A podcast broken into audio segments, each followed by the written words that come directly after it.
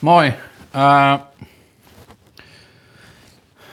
Instagram-kysymyksessä oli about kaikki, mistä mä ehkä halusinkin puhua, mutta mä haluan kiinnittää huomiota yhteen asiaan, joka ei tullut kysymyksistä esiin, eikä ehkä voiskaan. Mutta äh, Hesarissa oli tänään tämän, tällainen otsikko, kun on kertynyt kokemusta – Kymmeniä asuntoja Helsingin seudulta omistava asuntosijoittaja kertoo karmivan esimerkin asunnon omistajia uhkaavasta ilmiöstä. Ja tämä on otsikolla, tai niin kuin se katto-otsikko, se osasto, minkä alla tämä on kaupunki ja asuntosijoittaminen. Ja tämähän on ihan silleen perus HS5, joka maa, että tätähän tämä on ollut. Mutta sitten toinen otsikko Ylen etusivulta viime viikolta.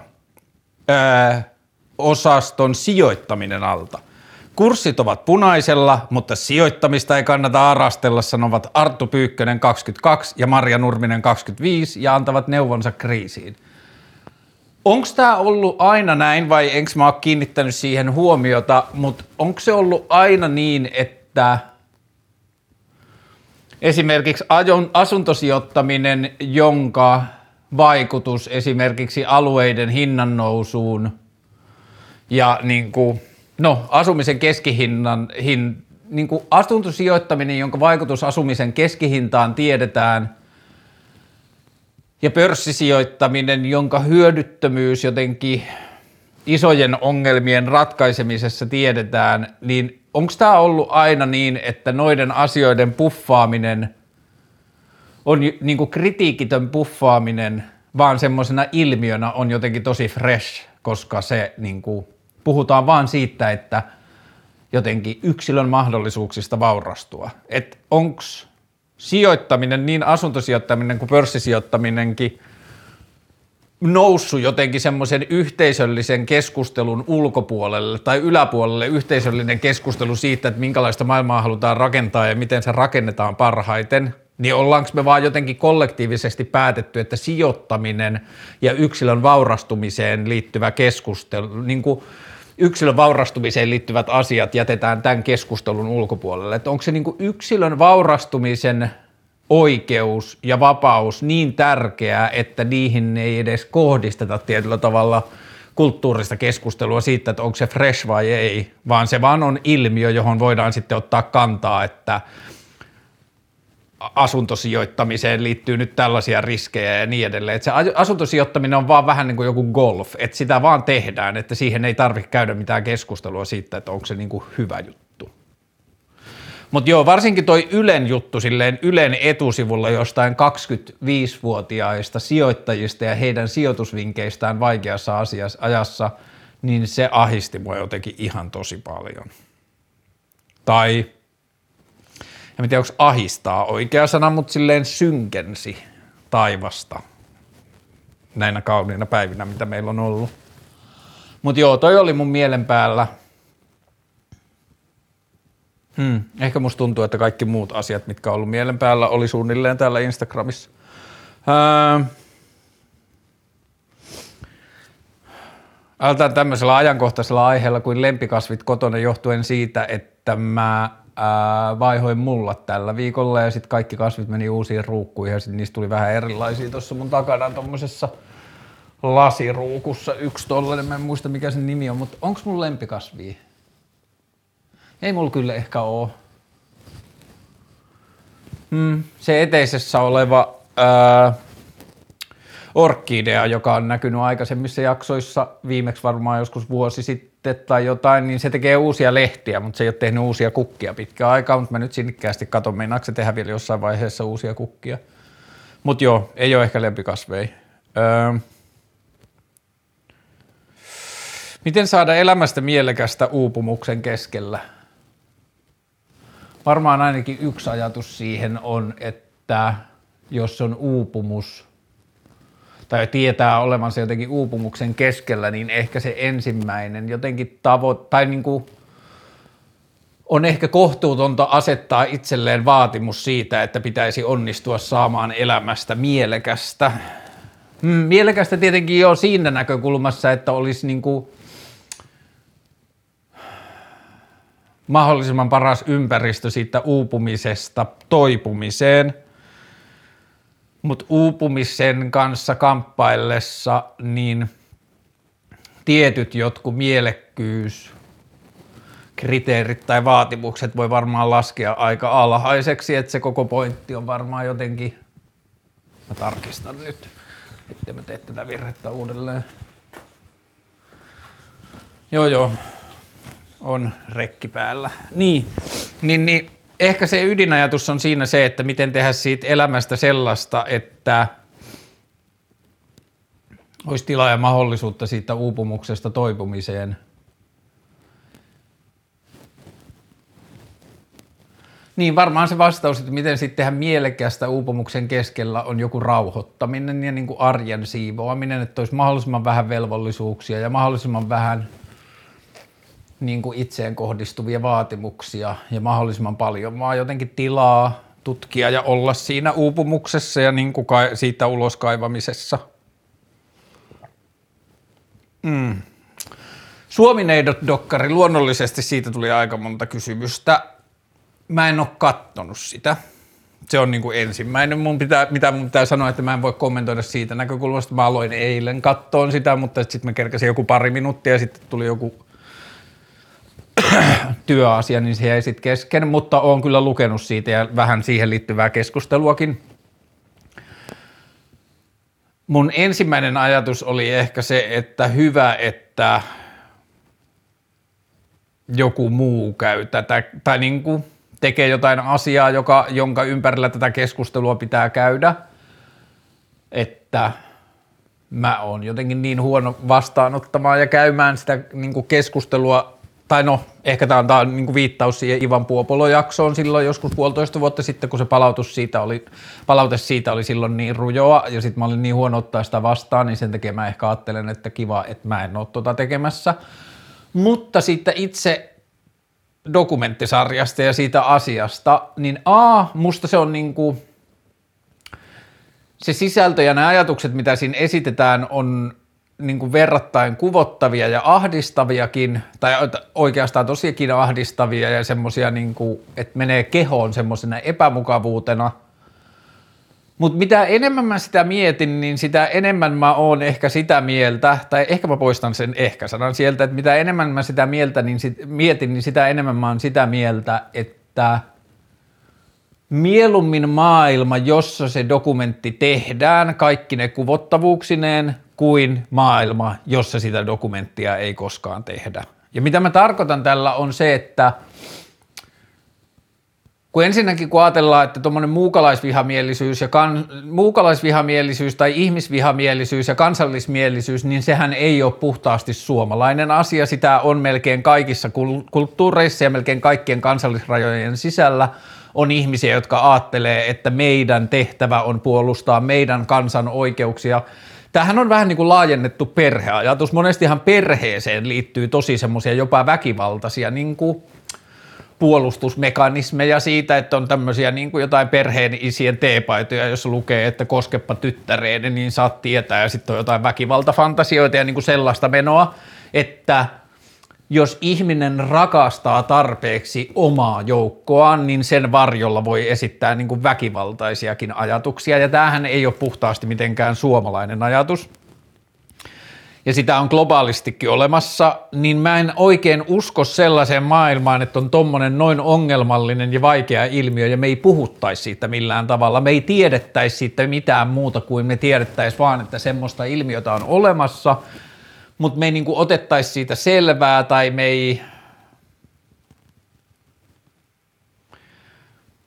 Et mä pelkään sellaista maailmaa, jossa me jotenkin vaikeista ja ahdistavista ja vahingollisista ja tuhoisista ajatuksista, niin meidän strategia olisi vaan vaieta niistä. Niin mä en jotenkin usko siihen, että – on järkevää jotenkin vaan näytellä niin kuin jotain ilmiöitä, ilmiötä ei olisi olemassa.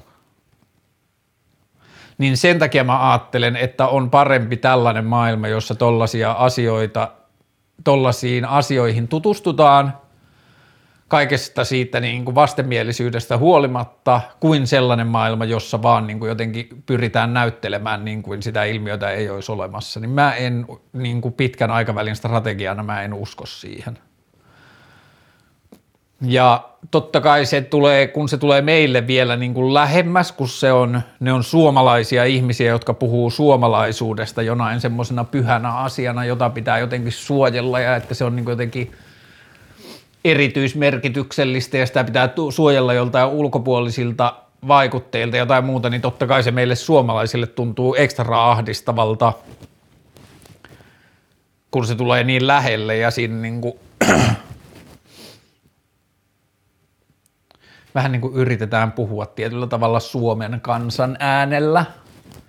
Ja sitten se tulee niin kuin epämiellyttävän lähelle, mutta kuten sanoin, niin se on kuitenkin globaali ilmiö, niin musta on tärkeää, että me pyritään ymmärtämään sitä. Ilman, että me ymmärretään sitä, niin meillä ei ole työkaluja niin kuin mennä kohti tulevaisuutta, missä meidän ei tarvitsisi, missä tällaista ongelmaa ei olisi. Me voitaisiin jotenkin niin kuin kasvattaa nuoria, niin kuin nuoria sellaiseen kulttuuriin, jossa ei olisi niin tuollaisia sudenkuoppia, mihin ihminen voi pudota tai sen ei tarvi jotenkin hätääntyä tavalla, jossa se rupeaa arvottamaan omaa kansaansa tai omaa ryhmäänsä ja sen merkitystä niin kuin arvokkaammaksi kuin muut. Ja sitten eilen illalla nukkumaan mennessä mä mietin sitä, että ihmiset, jotka puhuu jostain niin kuin pyhästä Suomen kansasta ja jostain niin kuin muukalaisten maahantulon estämisestä ja jostain, niin se, että täällä Suomessa on ihmisiä, niin tämähän on niin kuin vuosituhansia kestänyt projekti, josta niin kuin kymmeniä tuhansia vuosia sitten jostain Afrikan mantereelta on lähtenyt ihmisiä leviämään ympäri maapalloa. Ja ensimmäisenähän tänne Suomen maalle esimerkiksi ei ole tullut suomalaisia, vaan on tullut saamelaisia, jotka on mennyt niin kuin poikittain asumaan tänne meidän tämän niin kuin jotenkin kolkkamme viimeiseen päätyyn, niin kuin Norjan ja Ruotsin ja Suomen ja Venäjän pohjoisille alueille, niin sinne on mennyt saamelaisia. Ja ne on ollut ne, jotka on ollut täällä ensin. Ja sitten on tullut joku uusi ryhmä ihmisiä, jotka on kutsuneet, ruvenneet sitten jossain vaiheessa kutsumaan itseään suomalaisiksi. Ja ne on tullut ehkä jostain niin kuin slaavimaiden kautta ja niin edelleen. Ja sitten on alkanut syntyä, niin kuin, että me ollaan, me jotka nyt puhumme itseämme, itsestämme suomalaisina jonkinlaisina, että meillä on joku pyhä oikeus näihin alueisiin, niin – mehän ollaan tultu tänne, kun täällä on jo ollut muita ja sitten me ollaan vaan niin kuin ruvettu sanelemaan omia sääntöjämme siinä tilanteessa. Mutta että se, että täällä on ihmisiä, on vuosituhansia kestänyt projekti ja se on ollut niin kuin elänyt prosessi, jossa on niin kuin ihmisiä on tullut eri puolelta, niin miksi nyt Tämä on niin kuin mun kysymys jotenkin kansallissosialisteille ja kansallissosialisteille ja kansallismielisille ihmisille, että mikä tässä meidän ajassa tekee jotain semmoista erityistä ja erikoista, että nyt olisi se kohta, jossa se kehitys jotenkin keskeytettäisiin. Että, että tämä aluehan on ollut alun perin tyhjää ja sitten tänne on ollut, tänne on tullut ihmisiä, niin kuin erilaisissa ryhmissä erilaisina aikoina, niin miksi nyt on se hetki, että me sanotaan, että tämä kehitys jotenkin loppuu ja tämä kehitys on valmis? Mikä tekee tästä ajasta, missä me nyt edet, eletään jotenkin niin kuin – erityislaatuisen, että just tämä olisi se hetki, jolloin se kehitys pitäisi pysäyttää. Niin tämä on mulle ehkä jotenkin siinä kansallissosialismista ja kansallismielisyydessä se ongelma, jota mä en oikein, tai niin kuin se ajatus, jota mä en oikein ymmärrä, että miksi nyt? Että mikä tekee tästä ajasta jotenkin pyhää ja tästä porukasta, joka nyt asuu täällä jotenkin oikean todellisen niin kuin Suomen ja niin edelleen. Mutta mun mielipiteeni Suomineidot-sarjasta on, mun mielestä on hyvä, että se on tehty. Ja tässä täytyy muistuttaa myös se, että mä oon vähän oudossa asiassa sanomassa, että se on mun mielestä hyvä, koska mähän en kuulu niihin ihmisryhmään, kenen elämisen oikeutta nämä dokumentissa eh, niin kuin esiintyvät ihmiset haluaa rajoittaa tai keitä arvokkaampia he kokevat olevansa, niin mä on sillä tavalla, mun mielipide on vähän niin kuin täytyy ottaa niin kuin suolahippusen kanssa, että mä en ole se ihminen, ketä kohtaan se niin kuin väkivaltainen ajatus kohdistuu. Mutta jos mä ajattelen isossa kuvassa ja mä poistan siitä nämä suomineidot ja mä poistan suomalaisuuden ja mä laitan sen laajempaan jotenkin sosiaaliseen kontekstiin, mä laitan ihmiset, jotka on kansallismielisiä ja ajattelee oman kansansa jotenkin muita arvokkaampana ja oman maan niin kuin, jonkun kansallisvaltion maan rajojen sisäpuolella tapahtuvat asiat merkityksellisempänä kuin muut ja eivät koe velvollisuutta osallistua kansanyhteisöön, vaan kokevat niin kuin tehtäväksi puolustaa vain itseään, niin kuten sanoin, niin tämä ei ole vain suomalainen ilmiö. Ja jos sitä ajetaan, ajatellaan globaalisti, niin minusta on ehdottoman tärkeää, että kun tällainen ilmiö globaalisti on, että ihmiset, puh- kun esimerkiksi jos ei me pidetä, puhuta tollasista ilmiöistä, niin kuinka paljon meiltä löytyy energiaa ja niin kuin siis intoa niin kuin työssä kansallisvaltioiden purkamiseksi. Että kyllähän meidän pitää pitää niitä ongelmia, mitä se kansallisvaltio tuottaa, niin kyllähän meidän pitää niitä ongelmia niin kuin pitää framilla ja muistuttaa, että niitä on olemassa, koska muuten meillä saattaisi niin kuin jotenkin tai mä ajattelen, että kun noista asioista puhutaan, niin se muistuttaa ainakin mulle sitä, että kuinka tärkeää on taistella kansallisvaltioita vastaan ja jotenkin niin kuin yhteisöllisen toiminnan edistämiseksi.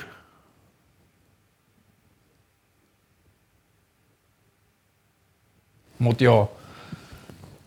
Ja sitten niin tossa kuin monissa muissakin, ja kuten esimerkiksi siinä Ivan Puopolon jaksossa, niin se do, kritiikki on ollut sitä, että se on niin normalisointia, tai että sanotaan, että tämä on vaikka kansallissosialismin normalisointia, se juttuhan on se, että sehän on niin kuin normaalia jo, että sitä on. Sitä on vaan tosi vähän, mutta niille ihmisille ja niille ympäristöille, missä ne toimii, niin sehän on niille normaalia. Ja mun on hankala kuvitella, että vuonna 2022 joku kattoisi kansallissosialistidokkaria ja sillä ei olisi niin kuin mitään mielipidettä siihen aihepiiriin liittyen, että se, että kerrotaan, että maailmassa on tällaisia ihmisiä ja tällaisia näkökulmia maailmasta ja ihmisistä ja kansallisvaltioista ja kansoista, niin se tulisi jollekin ihmiselle niin kuin uutena ja inspiroivana ajatuksena, että se ei olisi kuullut sitä aikaisemmin ja tämä olisi ensimmäinen kerta, jossa se kohtaa ja kokee sen jotenkin houkuttelevaksi. Mutta joo, kyllä se mun perusajatus tässä on se, että meidän pitää puhua asioista, jotta me ymmärretään. Ja meidän pitää ymmärtää, jotta me voidaan niin kuin, taistella ja tehdä työtä niitä vastaan jatkossa. Mm. Hienoin skedetemppu.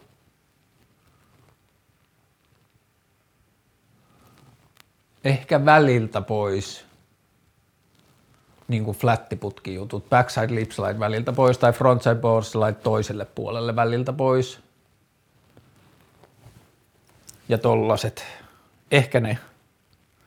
Ää, väkivallaton maanpuolustus versus väkivaltainen ja perinteiseen maasodan köyntiin luottava Venäjä. Nämä on sellaisia keskusteluja, joita mä oon jounut, niin kuin, en mä tiedä joutunut tai saanut, mutta käynyt kuitenkin joka tapauksessa mun ystävien kanssa jonkun verran ja ää, Tähän niin kuin liittyy myös paljon semmoista ajatusta, joka ei liity pelkästään maanpuolustuksen ja jotenkin niin kuin sodan kulttuuriin, vaan yleisemminkin niin kuin maailmaan ja siitä haaveilemiseen ja johonkin poliittisten järjestelmien tai kansallisvaltioiden tai minkä tahansa asioiden pohdintaan on se, että on niin kuin paljon semmoista ajatusta, että joo joo kaunis ajatus, mutta muut ei ajattele niin ja että että maailma ei tule koskaan menemään tuohon suuntaan ja niin edelleen, niin silloin – siinä mulle se ongelma niin on, että siinä lasketaan kädet ja lakataan ajattelemasta, että itsellä olisi mitään mahdollisuutta vaikuttaa maailmaan ja sen kulkuun, tai ei. Tässä tapauksessa itsellä, mä tarkoitan esimerkiksi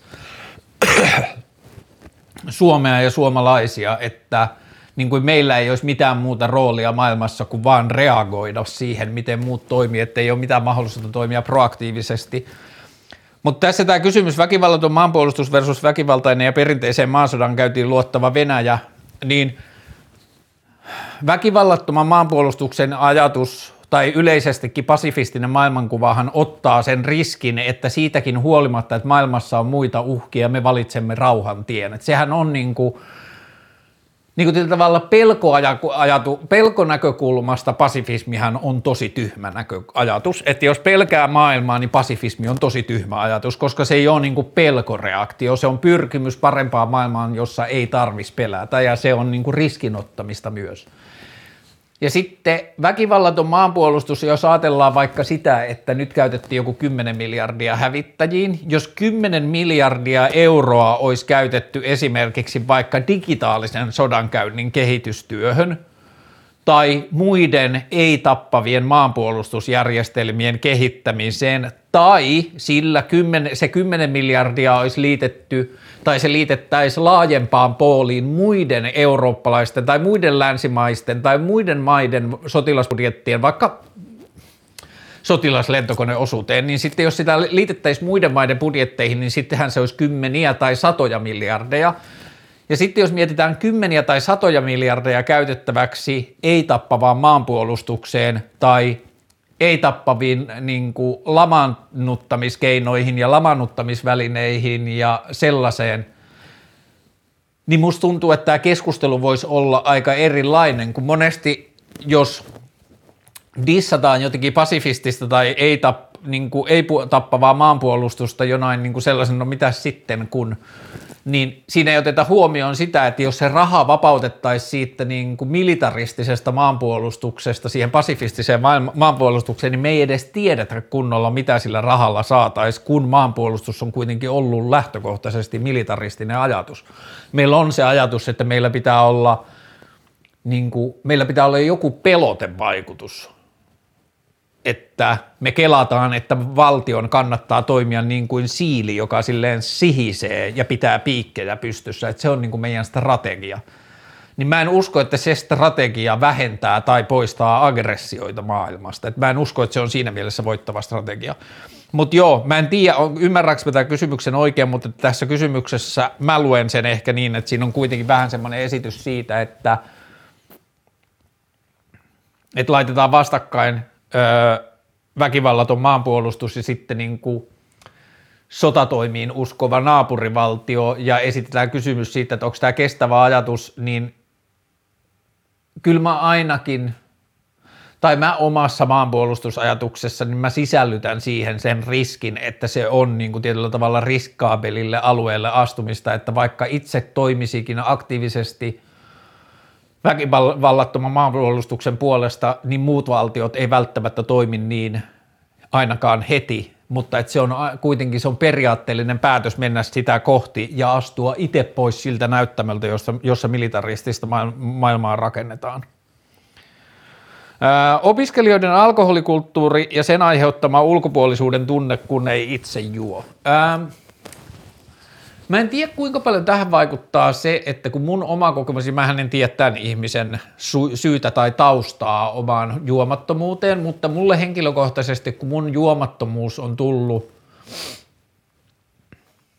perheyhteydestä ja uskonnollisesta yhteisöstä, jossa se oli mulle vähän niin kuin, niin kauan kuin mä muistan lapsesta asti, niin se on ollut mulle niin kuin luonnollinen asia, että se ei ollut koskaan mulle jotenkin niin kuin outoa, että mä en juo, koska – mä kasvoin siihen ja mun ympärillä ei juotu, niin sitten kun mä menin vaikka taideteolliseen korkeakouluun, jossa mun luokkakaverit luonnollisesti joi ja oli niin kuin sitä koulun alkukulttuuria ja siihen liittyvää jotain, niin musta tuntuu, että se oli mulle niin kuin sen verran no, niin kuin, tai sanotaan näin, että monet mun ystävät, jotka on lopettanut juomisen tai pitänyt taukoja juomisesta, on valittanut sitä, että kun ihmiset ei jotenkin – ihmiset puuttuu siihen tai ihmiset kommentoi siihen tai ne on niille ongelma, että sä et juo tai jotain muuta, niin okei, siihen voi vaikuttaa se, että jos ne on aikaisemmin juonut näiden ihmisten kanssa, niin silloin ne ihmiset luultavasti kiinnittää siihen huomiota. Mutta mun kokemus on vähän se, että koska juomattomuus ei ole mulle mikään asia, jota mä ajattelisin, mä en edes tiedä, o, niin kuin, mä en keskimääräisesti mä en ajattele sitä, että mä en juo ja mä en muista sitä, että mä en juo, niin – silloin mä ajattelen, että mä en kiinnitä siihen mitään huomiota ja siitä johtuen. Mä en muista milloin viimeksi joku olisi kysynyt multa, että aa, et sä juottaa jotenkin, että se olisi tullut puheeksi. Ja mä ajattelen, että se liittyy tosi paljon siihen, että koska se ei ole, se ei ole mulle asia, jota mä huomaan. Mutta niin, miten tässä sanottiin? Opiskelijoiden alkoholikulttuuri ja sen aiheuttama ulkopuolisuuden tunne, kun ne itse juo. Niin mä en oikein osaa sanoa tähän, koska musta tuntuu, että mä en ole tuntenut siitä ulkopuolisuuden tunnetta ja mä en tiedä mistä se johtuu.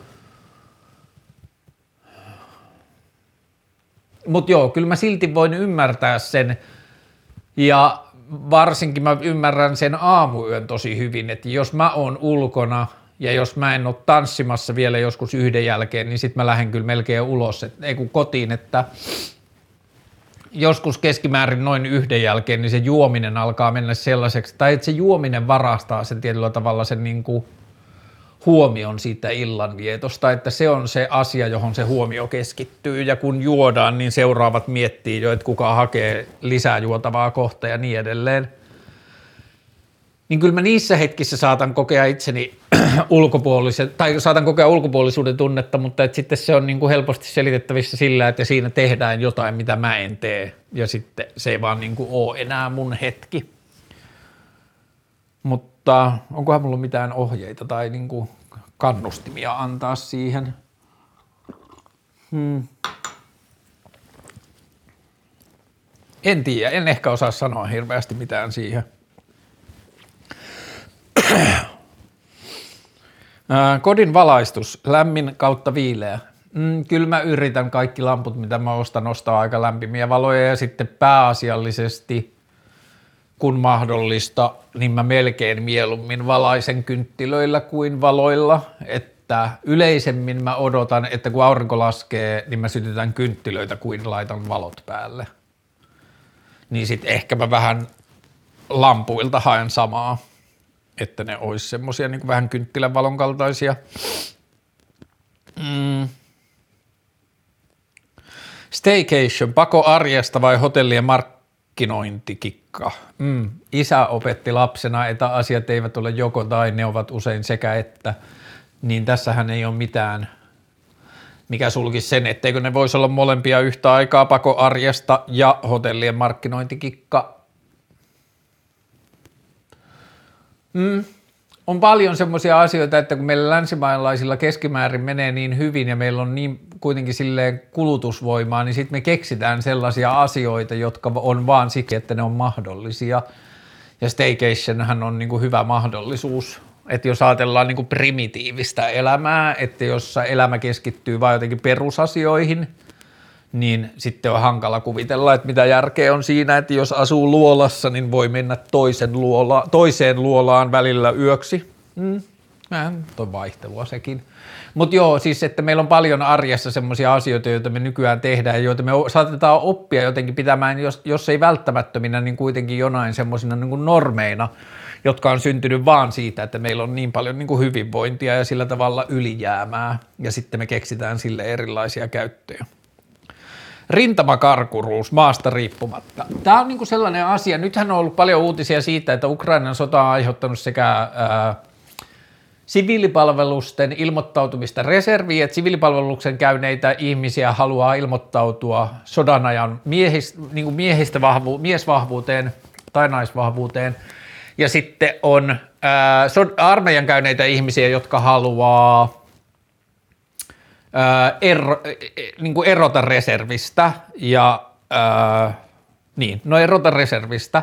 Ja mä oon kyllä lähempänä tätä jälkimmäistä. Mä oon miettinyt, mä en tiedä, kun mä, kuinka paljon tämä Ukraina on vaikuttanut mun ajatteluun, mutta mä aloitin joskus kaksi vuotta sitten prosessin, jota mä en ole koskaan käynyt loppuun, mutta että mä aloitin prosessin, jossa mä eroan reservistä ja se syy oli se, että – niin kauan kuin mä kuulun reserviin, niin valtio saa päättää mun puolesta, onko joku sota merkityksellinen. Ja jos mä en usko sen sodan merkitykseen tai oikeutukseen ja kieltäydyn tarttumasta aseisiin, niin valtio voi syyttää mua rintamakarkuruudesta. Jos mä en kuulu reserviin, niin silloin mulla on oikeus itsellä päättää, että uskonko mä johonkin sotaan tai sen oikeutukseen vai uskonko mä enemmän siihen, että mä hylkään – niin kuin kaiken maallisen omaisuuden ja pakeiden niin kuin perheeni kanssa tai lasteni kanssa maasta. Et niin kauan kuin mä kuulun reserviin, niin mulle ei anneta sitä mahdollisuutta. Ja rintamakarkuruushan sananakin sisältää jo sen, että tai niin kuin ilmiönä sisältää sen, että valtio voi rankaista siitä.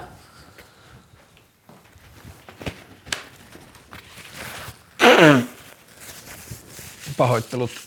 Äh, niin, niin rintamakarkuruus on rangaistava asia.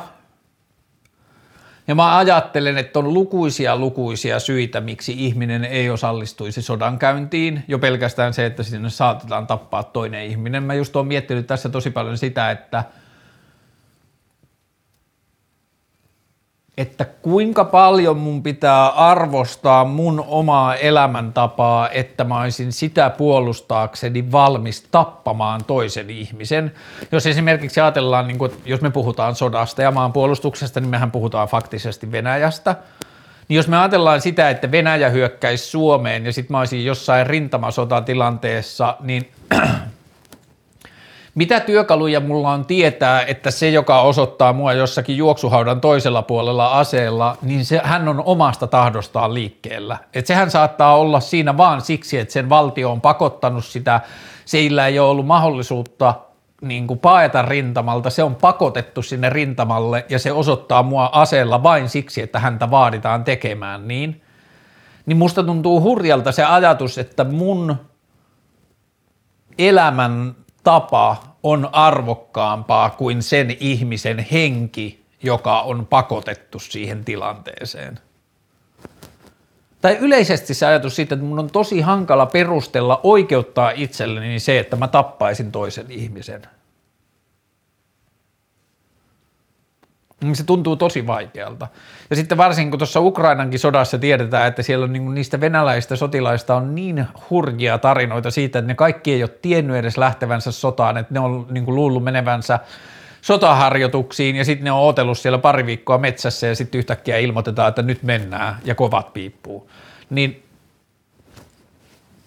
rintamakarkuruus ja mä muistan, niin että jos mä ajattelen – että mä oon jo sen ikäinen, kun mä täytän kohta 40, että mä muistan minkälaista maanpuolustukseen liittyvä keskustelu on ollut vaikka 90-luvulla, kun mä oon ollut lapsi tai teini, niin miten aikuiset tai vanhemmat ihmiset on puhunut maanpuolustuksesta ja sodasta ja armeijasta ja niin edelleen, niin rintamakarkuruus on ollut joku asia, joka on esitetty semmoisena niin alimpana ja hävettävimpänä ja niin kuin alimpana pohjasakkana ja luuserina, että joku – kehtaisi paeta niin kuin maanpuolustuslinjasta tai jotain muuta, mutta siinä ei esitetä kysymystä siitä, että minkälainen maan johtaja on sillä hetkellä, mitkä sen maan johtajan ajatukset sodasta ja militarismista ja maanpuolustuksesta on?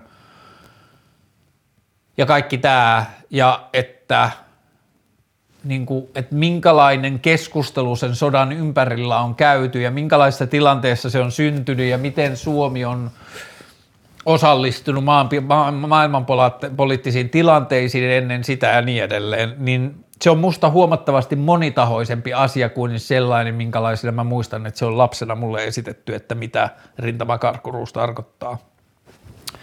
Aiotko tehdä vielä keskusteluohjelman teepaitoja? Äh, haluan, mä sanon näin. Mä nyt selvittelen vähän, olisi siistiä, kun saisi kesäksi tehtyä jonkun erän. Ää, suosikkifilmimerkki, varmaan Kodak Portra 400, ja varmaan siksi, että se on lähimpänä silleen tavallista filmikuvaa. Että se on niinku laadukas, mutta se on tosi, se ei tee mitään kikkoja, se on tosi tavallista filmiä. Ää, kuka on suunnitellut sun IG-profiilikuvan? Sen on suunnitellut ystäväni Leo Karhunen ja minä Öö, Leo on mun varmaan suosikki AD ja mä teen paljon töitä sen kanssa. Öö, ja me ollaan tehty Leon kanssa keskusteluohjelman ilmettä, mutta en mä tiedä, molempien elämässä olleiden tur- turbulenssitekijöiden vuoksi me ei ole niin kuin viimeistelty sitä projektia ja nyt se näkyy vaan eri paikoissa, niin kuin YouTube-ikonissa ja Instagram-ikonissa ja bla bla bla. Ja en mä tiedä, Tämä on vähän tämmöistä, kun tämän keskusteluohjelman ja koko konseptin idea on mulle tärkein asia on nämä sisällöt, oli ne sitten haastatteluja tai näitä vlogeja, niin nämä sisällöt on se juttu ja kaikki muu on niin kuin kuorrutusta siihen, niin sitten asiat saattaa jäädä välillä puolitiehen. Mutta joo, toi ilme on kyllä semmoinen, jonka mä haluan nyt viimeistellä. Ää... Mikä motivoi kautta inspiroi sua eniten elämässä? Mm, ehkä mä oon vähän huonossa paikassa vastaamaan tähän, koska mulla on ollut motivaatio- ja inspiraatio-ongelmia. Mulla on ollut, niin kuin, ja oon mä nyt puhunut tästä, mutta on ehkä ollut vähän haastetta kirjoittaa merkityksiä asioille –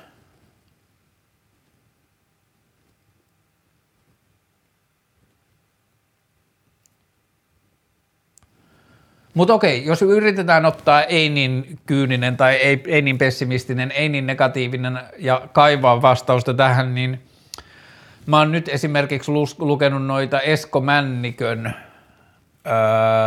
Arno Rafael Minkkisen ja Veli Granoin suomalaisten valokuvaajien valokuvakirjoja, niin niissä on ollut kyllä paljon inspiroivia asioita. Ja jos mä yritän katsoa niiden ulkopuolelle, että mikä niissä inspiroi ja mikä inspiroi yleensä elämässä, niin kyllä se on niin kuin, kyllä se inspiroi poikkeuksetta – kun ihminen löytää niin kuin oman äänen tai oman polun tai oman jonkun tekemisen tavan, jota ei ole nähnyt muualla.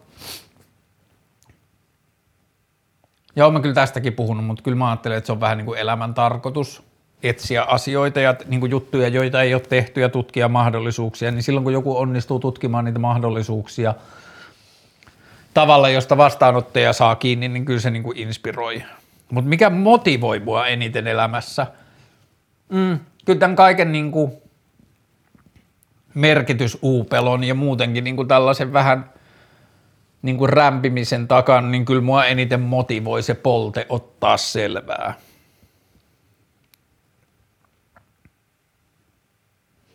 Feminiinisyyden halveksunta maskuliinisen versus fe- feminiinisen ihmisen näkökulmasta –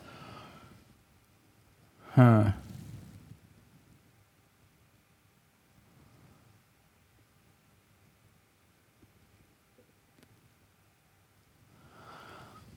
En mä tiedä, onko mulla tähän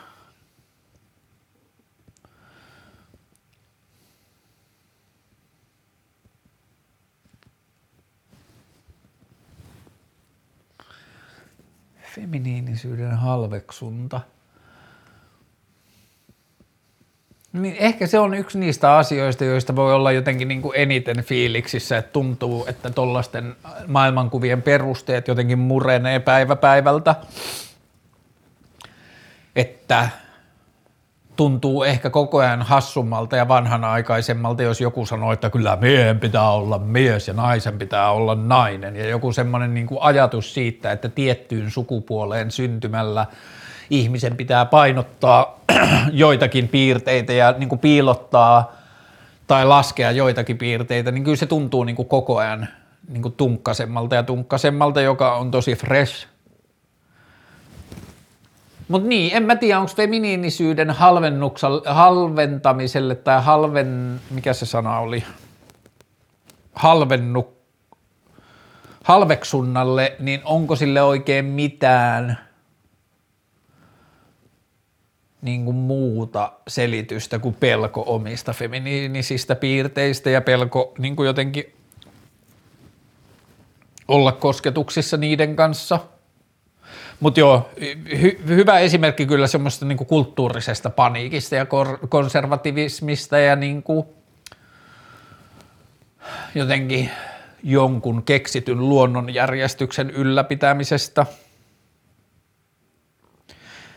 Erosin nyt näin eksään joka päivä koulussa ja se on vaikeaa. Vinkkejä. Öö, odota. Se nyt varmaan on se ydinvinkki. Kun aikaa kuluu, se helpottaa. Ja sitten, jos tuntuu, että jotain on jäänyt sanomatta tai jotain jäänyt hoitamatta, niin se ahdistaa siksi, niin sitten mä kyllä kannustan laittamaan jonkun viestin tai kirjeen ja jotenkin niin yrit, pyrkiä tyhjentämään sen pajatson, että saa sanottua sen, mitä on sanottavaa ja sitten niin vaan te, pyrkiä tekemään päätös, konkreettinen päätös siitä, että niin siirtyä eteenpäin ja niin kuin tietoisesti kohdistaa ajatusta jonnekin muualle, mutta et silloin jos sydän on särkynyt ja jos on ikävä tai mikä tahansa, niin ei sille mitään voi, ei sitä voi niinku pakottaa pois. Voi harhauttaa itse ajattelemaan muita asioita ja voi auttaa itseä inspiroitumaan ja näkemään niinku muita vaihtoehtoja, muita asioita maailmassa, josta olla innoissaan ja tajuta niinku sen tajuamiseksi, että se koko maailma ei ole siinä ja niin edelleen. Ähm. Mutta joo, aika on varmasti paras vinkki, mitä mä voin siihen antaa. Mielipide teknosta ja suhteesi yökerhoihin kautta klubeihin. Nyt tuntuu tietenkin hassulta sanoa, kun ole kahteen vuoteen melkein käynyt klubeilla, Olen mä nyt viime kesänä käynyt, mutta siis käynyt kahteen vuoteen ihan tosi vähän klubeilla ja sitten ne pari kertaa mitä on käynyt, niin on ollut kyllä ihan tosi kivaa. Mutta jos ajattelee ennen korona-aikaa, niin kyllä mä vähän niin kuin kyllästyin teknoon ja houseen ja silleen tasabiittiin ja semmoiseen, ja ei mitään näitä paikkoja vastaan, ja nyt mä kärjistän, mutta että kyllä mä kyllästyin vähän niin kuin siihen kaiku, postbar, öö, bla bla bla, niin kuin teknohouseskeneen, ja niin kuin, I need to explain myself. Siellä on paljon ihmisiä niin soittamassa kuin pitämässä niitä klubeja, jotka on mun rakkaita ystäviä, joita mä nautin nähdä, ja niin kuin siinä kulttuurissa on paljon sellaista, mistä mä pidän. Se, mihin mä kyllästyin, oli se hetki siellä tanssilattialla, että mä kaipaan enemmän eloa siihen, ja ei sillä. Mä tiedän, miten kivaa on tanssia niin kuin tietyllä tavalla transcendenttiseen tai monotoniseen biittiin, ja niin kuin yksinkertaisiin muutoksiin ja niin kuin silleen teknoon ja semmoisen niin kuin tietyllä tavalla rytmijunaan. Mä tiedän kaiken sen riemun ja mä kaipaan sitä nyt, kun sitä ei ole tehty ja musta se on ihanaa, mutta et sitten kun sitä on niin kuin sellaisena niin kuin jotenkin kulttuurina, niin se ei, niin kuin, kun mulle pääasiallinen syy käydä klubeilla on tanssiminen, niin tekno ja house ei tuota mulle tarpeeksi variaatiota sen sisällä. Plus tekno- ja housekulttuuri, ja mä kyllä tiedän, että on paljon teknoa ja houseja, joka ei ole synkkää, mutta niin kuin, en mä tiedä, ehkä suomalaisessa teknohouseja niin kuin tällaisessa UG-kulttuurissa, niin se on ehkä ollut mun makuun vähän liian mörkkiä. Ja vähän liian silleen, mä tykkään kun tanssilattia on sosiaalinen.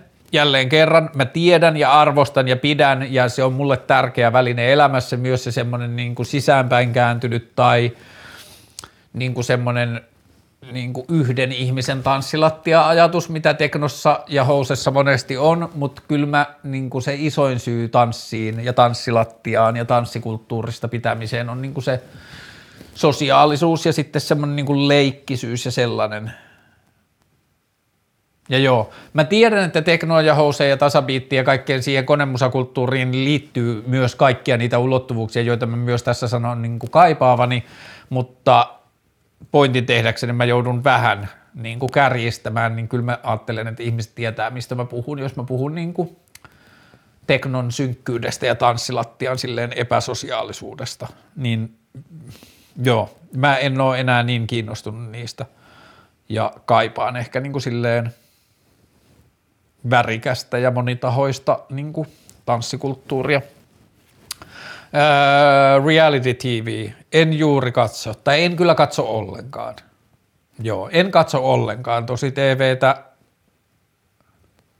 Mikä olisi viimeksi, mitä mä olisin kattonut?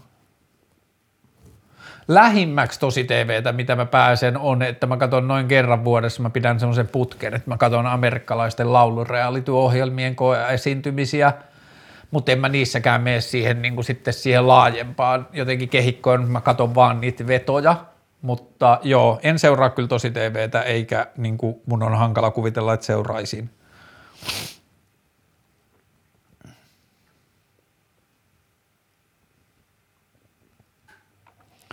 Flow Festival, ootko menossa? Mm, inshallah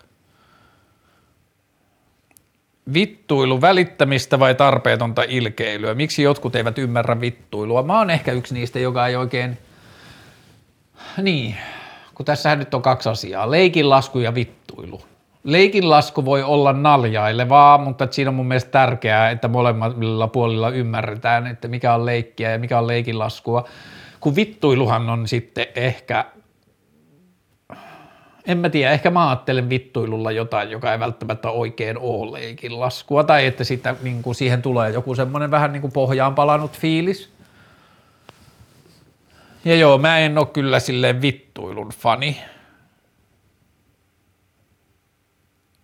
Ja aina joskus jälkeenpäin mä saan tietää, että joku ihminen on ottanut jonkun mun läpän ja meiningin vittuiluna ja se harmittaa mua poikkeuksetta tosi paljon ja mä tosi harvoin tunnistan itsestäni vittuilun tarvetta tai että joku mun vitsi tai joku läppä lähtisi niin kuin vittuilun näkökulmasta. Ja sitten myös mä oon huomannut vuosien varrella, monet mun ystävät on sanonut mulle, että mä en monesti myöskään tunnista vittuilua, kun se kohdistuu muhun, että mulle saatetaan vittuilla päin naamaa ja mä en niin kuin oikein ymmärrä sitä, että mä vaan niin kuin jotenkin naureskelen ja luen sen tilanteen vähän niin kuin erillä lailla, kun se on ehkä tarkoitettu tai miten jotkut mun ympärillä sen saman tilanteen lukee. Ää, hyviä kirjoja graafiseen suunnitteluun liittyen – se on tuossa toisessa kirjahyllyssä. Hetki vain, niin mä haen sen, koska musta on yksi semmoinen, jota ei paljon muita tarvi.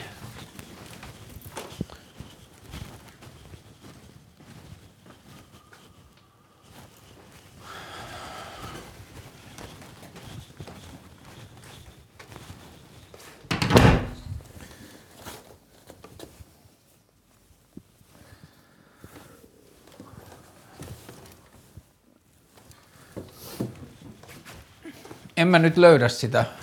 Se on mennyt johonkin muuhun pinoon, mutta se on semmoinen kuin Robert Bringhurstin Elements of Typographic Style. Ja sitten se on niinku sellainen kirja, jossa opetetaan toi gridiajattelu ja typografian perusteet ja tietyllä tavalla valkoisen tilan käyttö ja semmoiset niinku peruspalikat graafisesta suunnittelusta, että mistä se niinku ryhti ja struktuuri syntyy – niin jos sen kirjan jollakin tasolla sisäistää, niin mä ajattelen, että osaa jo 80 prosenttia tärkeimmistä asioista, mitä graafisen suunnitteluun sisältyy.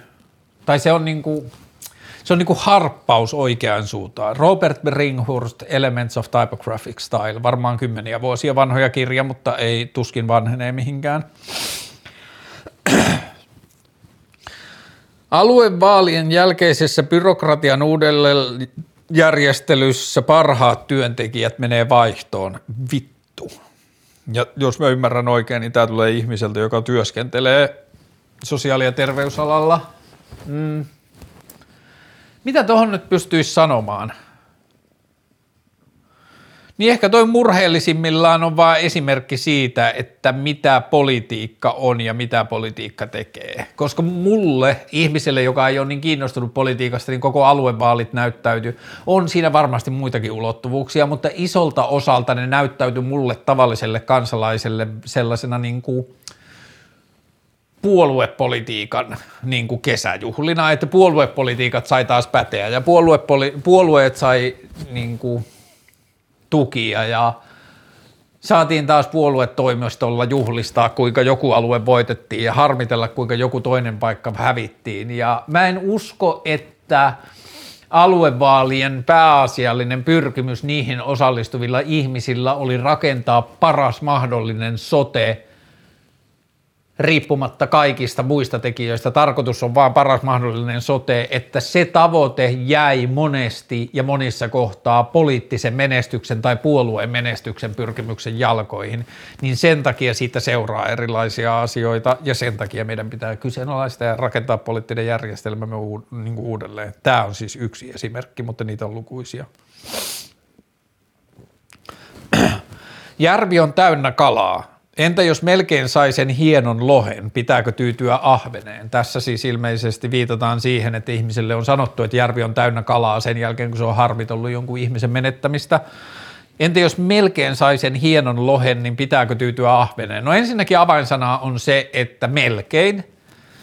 Se ei ole sun käsissä enää, jos sä melkein sait sen ja sitten niin kuin sait, kuulostaa myös aika omistamiselta parisuuden mielessä, mutta – joka tapauksessa sä melkein pääsit sen lohen vaikutuspiiriin. Avain on nyt melkein, se ei ole enää ilmeisesti sun käsissä.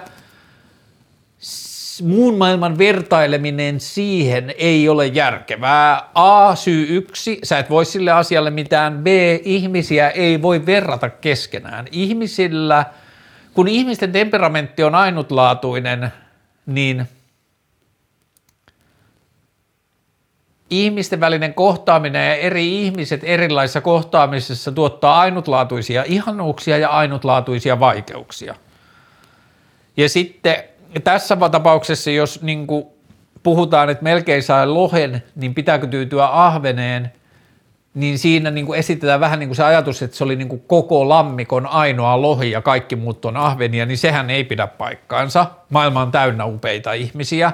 Se, että joku tuntuu lohelta ja kaikki muut tuntuu ahvenilta, niin se on jälkipoltto. Se on se tunne sen jälkeen, kun joku on mennyt ohi tai joku ei ole onnistunut tai joku ei tu- palauttanutkaan tunteita tai mikä ikinä se onkaan, niin –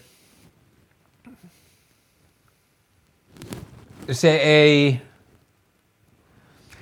se on niin kuin hetki. Ja sitten kun jälleen kerran se aika, se maaginen aika, niin sitten ihminen ymmärtää, että, aa, että se oli vain yhdestä näkökulmasta, kun se aurinko heijastui niihin niin kuin suomuihin, niin se näytti lohelta, mutta ihan samanlainen, tietyllä tavalla, tietyllä tasollahan ihan samanlainen ahven se oli kuin kaikki muutkin, ja kuka tahansa näistä muistakin ahvenista sisältää, ahvenista sisältää potentiaalin olla se lohi mulle, koska se, lohi, niin kuin, että se, että ahven muuttuu loheksi, niin se syntyy siitä ihmisten kohtaamisesta ja se syntyy siitä, millä tavalla antaa toiselle mahdollisuuden kohdata ja tutustua itsensä ja itselle luvan ja mahdollisuuden tutustua ja kohdata sen toisen ihmisen, niin sitä kauttahan se niin kuin ahven loheutuu. Ja joo, niin ehkä mun vastaus tähän kysymykseen, pitääkö tyytyä ahveneen, niin ei. Sä vaan luulet, että muut on ahvenia. Ei sun tarvitse tyytyä yhtään mihinkään. Sun pitää vaan tehdä se prosessi siitä, että sä tajuat, että a, se lohi on nyt uinut pois ja se ei välttämättä edes ollut lohi. Se saattoi olla ahven siinä, missä muutkin. Ja sen jälkeen ruveta kattelemaan, mitä muita niin kaloja se järvi on täynnä. Vinkkejä filmikuvauksen aloittamiseen, osta halpa filmikamera, tori.fi, kirppikset, jne. Ja sen jälkeen löydä joku paikka, jossa sä saat halvalla kehitettyä ja skannattua filmit. Tai jos sä haluat mennä kunnolla syvään päätyy filmikuvaukseen, niin osta kehitystankit ja rupea kuvaa vaikka mustavalkoista sekään niin kuin se kehittäminen kotioloissa ja YouTuben avulla, niin se ei ole mikään hirveän vaikea juttu. Mutta joo, Riko jää. Osta joku kamera, joka pystyy tallentamaan filmille kuvia ja rupeaa räpsimään ja sitten rupeaa penkomaan sieltä kautta. Mutta joo, tai osta kertakäyttökameroita, niillekin pääsee alkuun. Ää, paras biisi tällä hetkellä. Ää,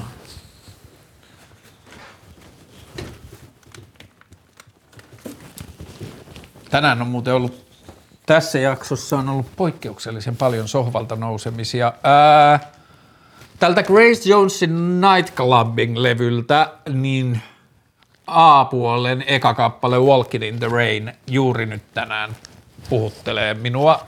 Ja mm, ehkä se johtuu siitä, että mulla oli eilen illalla hyviä hetkiä sen biisin kanssa, mutta sanotaan nyt se.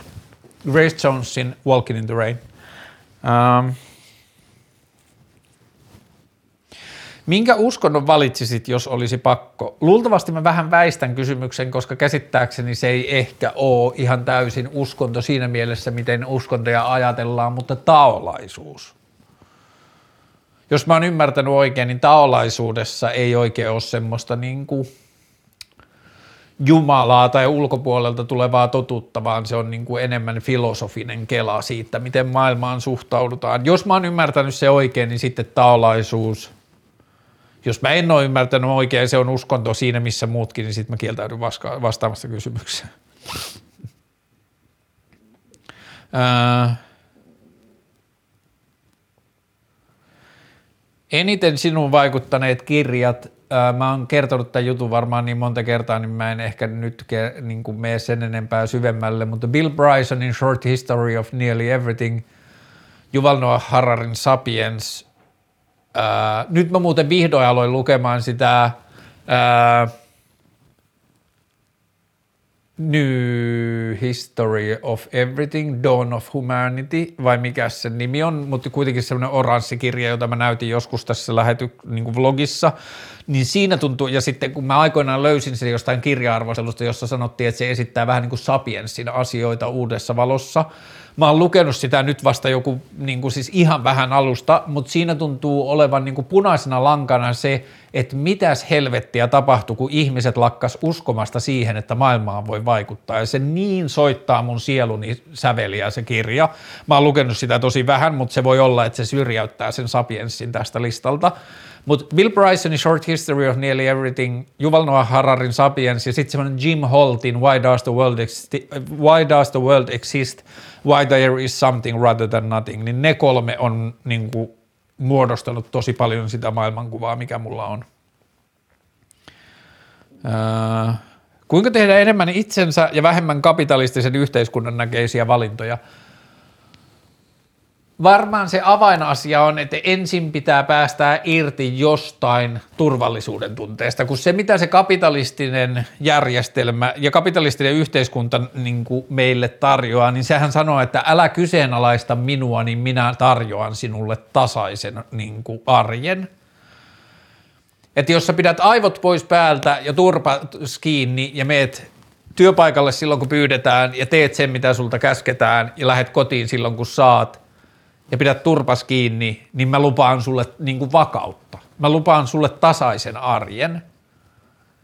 Ja sehän on niin kuin se the best trick the devil, devil ever pulled. On se niin kuin turvallisuuden tunne ja vakaus. Niin jos haluaa tehdä enemmän itsensä ja vähemmän kapitalistisen yhteiskunnan näköisiä valintoja, niin se ensimmäinen steppi on luopua jostain turvallisuuden tunteesta – se ei tarkoita sitä, etteikö niitä itsensä näköisiä valintoja tekemällä voisi silti löytää sen turvallisuuden tunneen, mutta lähtökohtaisesti luopuu jostain sellaisesta lupauksesta, mitä se kapitalistinen järjestelmä antaa. Ää, ja sitten niin, tämä kysymys jatkuu. Esim. niin, ettei tulisi huono omatunto siitä, että ei tee mitään tärkeää yhtä, yhtä, tai niin kuin yhtä kuin markkinataloutta hyödyttävää. No ensimmäinen on varmaan niin kuin kyseenalaistaa toi tärkeä määritelmä, että mä oon nyt tilanteessa, jossa mun on hankala perustella välillä itselleni ollenkaan osallistumista markkinatalouteen tai niin kuin tavallaan kapitalistisen kilpailuyhteiskuntaan juuri siksi, koska se ei tunnu tärkeältä tai se tuntuu merkityksettömältä ja se tuntuu hyödyttömältä ja jopa haitalliselta usein, niin se pelko siitä niin kuin tärkeydestä tai siitä tärkeydestä luopumisesta, niin se ei tunnu niin kuin realistiselta, koska se mikä, mitä termiä tässä nyt käytettiinkään, mutta että se kapitalistinen yhteiskunta, niin se ei tunnu tärkeältä. Ja sitten mun mielestä siinä voi käyttää itselleen perusteluna, että pelkästään se prosessi löytää jotain sen kapitalistisen yhteiskunnan tai se kapitalistisen yhteiskunnan tarjoamien vaihtoehtojen ulkopuolelta, niin jo pelkästään se on tärkeää. On tärkeämpää olla työtön ja etsiä, mitä voisi tehdä, kuin menestyä vuoden huipuissa tai menestyä jossain työelämän kilpailussa. Se on tärkeämpää, koska niin paljon on tuhansia ja tuhansia ja tuhansia, satoja tuhansia, miljoonia ihmisiä, joita kapitalistinen markkinatalous, kapitalistinen maailmanjärjestys äh, ahdistaa ja tuntuu merkityksettömältä, ja ne iltaisin nukkumaan mennessä kaipaa ja pelkää ja toivoo jotain pakokeinoa siitä, niin jos joku uhraa omaan turvallisuuttaan niiden vaihtoehtojen löytämiseen, niin se on tärkeää. Se on kirjaimellisesti tärkeää ja sillä on niin merkitystä maailmassa – niin se, että jos tuntuu, kokee huonoa omatuntoa, ja mä kyllä tunnistan tämän, mä oon viettänyt siinä huonon omatunnon tuntemuksessa ihan tosi pitkiä aikoja, mutta nyt mulle on aika selkeää se, että ei se ole huono omatunto, mitä mun pitää, mä voin kokea sitä huolta ja mä voin kokea sitä pelkoa ja mä voin kokea sitä epävarmuutta, mutta huonoa omatuntoa siitä ei pidä kokea, että ei niin kuin, pyrkii tai pyristelee sitä kapitalistisesta, kapitalistista maailmanjärjestystä vastaan. Uh, minkälainen on hyvä ystävä? Uh, no varmaan ajatus yksi on, että sillä ei ole ajatuksia tai mielipiteitä siitä, millainen sinun pitäisi olla. Uh, sisustusidea. Hei, sisustusidea. Mitä jos ei suunnittele niin paljon, vaan – elää kodin itsensä näköiseksi, että pyrkii esine ja ajatus ja idea ja tarve kerrallaan viemään kotiaan johonkin sellaiseen suuntaan. Ja sitten kun huomaa, että ei pidä jostain asiasta, niin sitten rupeaa etsimään sille vaihtoehtoa ja sitten siitä syntyy se sisustus. Deittailu tai jokin sen kaltainen pitkän parisuhteen jälkeen. Ää, voi olla outoa ja voi olla ahdistavaa ja liittyy tosi paljon varmasti siihen, että miksi se pitkä parisuhde on päättynyt, onko se ollut omasta tahdosta, onko tullut jätetyksi, olisiko halunnut jatkaa jne. Mutta kun saa luotua oman rauhansa sen jälkeen ja hyväksyttyä sen, että se pitkä parisuhde päättyy, niin deittailu pitkän parisuhteen jälkeen voi olla yksi parhaista asioista, mitä maailmalla on tarjottavana, niin kuin kihelmöiviä uusien ihmisten kohtaamisia, kun pitää niin kuin huolta avoimuudesta ja hyvästä kommunikaatiosta, niin ei ole periaatteessa mitään velkaa maailmalle ja voi vaan niin kuin antaa itselleen vapauden – tutustua ja törmiä ihmisiä, nauttia seksuaalisuudesta ja seikkailusta ja niin kuin kävellä kuudelta aamulla himaan ja mitä tahansa, niin se voi olla ihan supersiistiä, mutta se kyllä vaatii ehkä sen, että tietää mitä tekee ja miksi tekee. Mitä tunteita heräsi kautta on herännyt juoksun peruntumisesta? Miten olet käsitellyt niitä? No varmaan pääasiallinen tunne, mikä on nyt kasvanut tuosta juoksun peruntumisesta on se, että mä huomaan, että mä olin ladannut siihen tosi paljon – odotuksia siitä, että se antaa se juoksu mulle jotain vastauksia elämästä, että kun mä oon melkein kuusi viikkoa tien päällä ja mulla ei ole mitään muuta päivittäistasolla tehtävää kuin edetä reilu 20 kilometriä, niin mä ajattelin, että se yksinkertaistaa mun elämää niin paljon, että mulla olisi jotenkin niin kuin työkaluja löytää jotain vastauksia elämään ja siihen, että mitä mä haluan maailmassa tehdä ja niin kuin, että mitä mun pitää elämässä tehdä, niin se, se on niin kuin suurin semmoinen pettymys Mä huomaan myös, että mä myös, että, niin kuin, että kun tohon, että mä sairastuin koronaan, niin siihen liittyy myös hyviä puolia, joista yksi on se, että mun ei tarvinnut juosta 33,5 maratonia, että se olisi voinut olla ihan tosi vitun perseestä. Mutta kyllä se niin kuin pääasiallinen tunne siihen juoksun peruntumiseen on se, että hmm, että mun pitääkin keksiä jotain muuta, joka katkaisee tämän mun ajatusluupin ja niin kuin tämmöisen kuopassa olevan turhautumiseni siitä, että mitä mä teen ja mihin mä aikaani käytän. Et jos mun ongelma tällä hetkellä on elämässä niin tyhmältä kuin se kuulostaakin, mutta ongelma on se, että mulla on liikaa joutilasta aikaa, niin toi juoksu oli keino ratkaista se ja niin kuin se vietiin nyt multa pois ja mun pitää keksiä jotain muuta. Mistä tietää, että on oikealla polulla elämässä? Varmaan yksinkertaisimmillaan sen tietää siitä, että ne syyt – sille polulla olemiselle on sukua niille asioille, mitä elämässä haluaa tai pitää merkityksellisenä. Mitä mä tarkoitan tällä, että jos on jollakin polulla elämässä, niin siihen olisi joko vahingossa tai suunnitelmallisesti, mutta siihen olisi kuitenkin päätynyt syistä tai vaikuttimista, joihin uskoo, joiden takana voi seistä ja joihin uskoo pitkässä juoksussa, niin se on varmaan semmoinen niin hyvä indikaattori siihen – ja sitten mä ajattelen toisinpäin, että mistä voi ajatella tietävänsä, että on väärällä polulla elämässä on se, että jos löytää itsensä tilanteesta ja tajuaa, että on siinä vaan siksi, että niin kuin muu maailma on sanonut, että se on järkevä polku, perheen odotukset tai että huomaa, että ympäristö on suhtautunut tyytyväisenä niihin sun valintoihin ja sä oot siksi tehnyt niitä, että sä löydät itses niin aivokirurgina tai lakimiehenä ja sulla on 12 tonnia kuussa palkka, mutta sä tiedät, että se ei ole sitä, mitä sä haluat tehdä, tai sä tiedät, että sä, oot siinä, että sä havahdut siihen, että sä oot siinä siksi, että lakimies on yleisesti arvostettu ammatti ja vanhempien mielestä se oli hyvä valinta ja vanhemmat oli ylpeitä, kun sä pääsit oikeikseen ja kaikkea se, niin jos sä tajuat, että haa, että nämä syyt, miksi mä oon täällä, ei ollutkaan mustalähtöisiä, niin se voi olla hyvä indikaattori siitä, että sä oot väärällä polulla. Mutta että on ehkä hankalampaa, mm,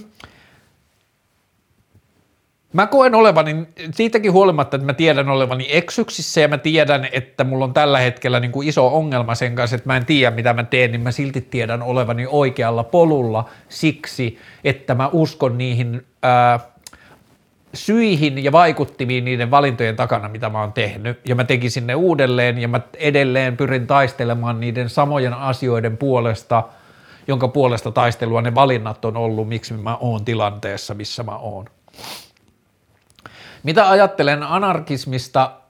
Yksi mun ystävä vuosia sitten sanoi mulle, kun me juteltiin ja mä kerroin mun maailmankuvasta tai puhuttiin ja se oli niin fil- sosiaalis-filosofis poliittiselta ajatukseltaan fiksumpi kuin minä, niin sitten se vaan sanoi, että Aa, tiesit sä, että sähän oot siis anarkisti. Ja mä en ollut tiennyt sitä ja anarkismi, mm, Anarkismi ajatellaan, että se on joku täysin villi ja ryhditön. Mulle anarkismi on ö, täysin vapaa auktoriteeteista ja mulle niin kuin moderni verkostoajattelu tai internetin päälle rakennettu neuvottelus, niin kuin keskustelurakenne ja niin kuin tietyllä tavalla hajautettu demokratia, niin se on mulle, mä en tiedä täyttääkö se, kun mä en tunne terminologiaa niin hyvin, niin mä en, se, se mun ideaalimaailma, mä en tiedä täyttääkö se anarkiaa tai anarkismin periaatteita kuinka hyvin, mutta ainakin se on auktoriteetiton. Et siinä ei ole ketään, kellä on enemmän auktoriteettia kuin toisella, vaan se kollektiivinen näkemys asioista on se auktoriteetti, niin se on mulle niin kuin anarkismia ja tosi tärkeää. Ää, haluaisin mennä opiskelemaan ulkomaille, onko vinkkejä sinulla? Öö, mene. öö, ehkä tämä on vähän nyt yksinkertaistettu, mutta mitä vinkkejä mä voin antaa? No taistele sen puolesta. Kysyjästä voi päätellä tai lukea, että hän on verrattain nuori ihminen, niin mene, mene, mene, mene, mene. Niin kuin mun mielestä jokaisen nuoren ihmisen pitäisi mahdollisuuksien mukaan pyrkiä ulkomaille ja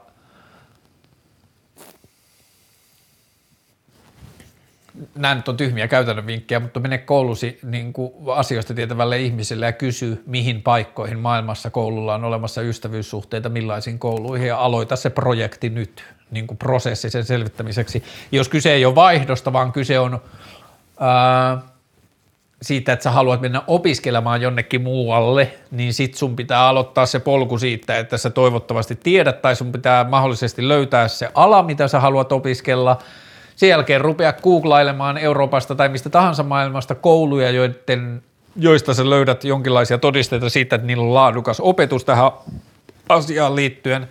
Sitten on yhteydessä sinne kouluun ja sinne, niin kuin, mm, en mä tiedä, määritä itsellesi mitä haluat. Haluat sä sen siistin kaupungin ja niin kuin, että se opiskelu on tekosyy, joka on mun mielestä ihan validi peruste, että sä käytät sitä opiskelua tekosyynä päästäksesi asumaan jonnekin toiseen kaupunkiin tai toiseen maahan, hyvä, vai haluat sä löytää parhaan koulun opettamaan sulle sitä asiaa, mitä sä haluat oppia, niin joka tapauksessa mun mielestä se avaintekijä on, että sun pitää tietää, mitä sä haluat ja miksi sä teet sen, ja sitten aloittaa se prosessi sitä kautta. Joo. Ei kai siinä sitten kummempia. Grace Jones, Walking in the Air. Ei Walking in the Rain. Kiitos. Moi.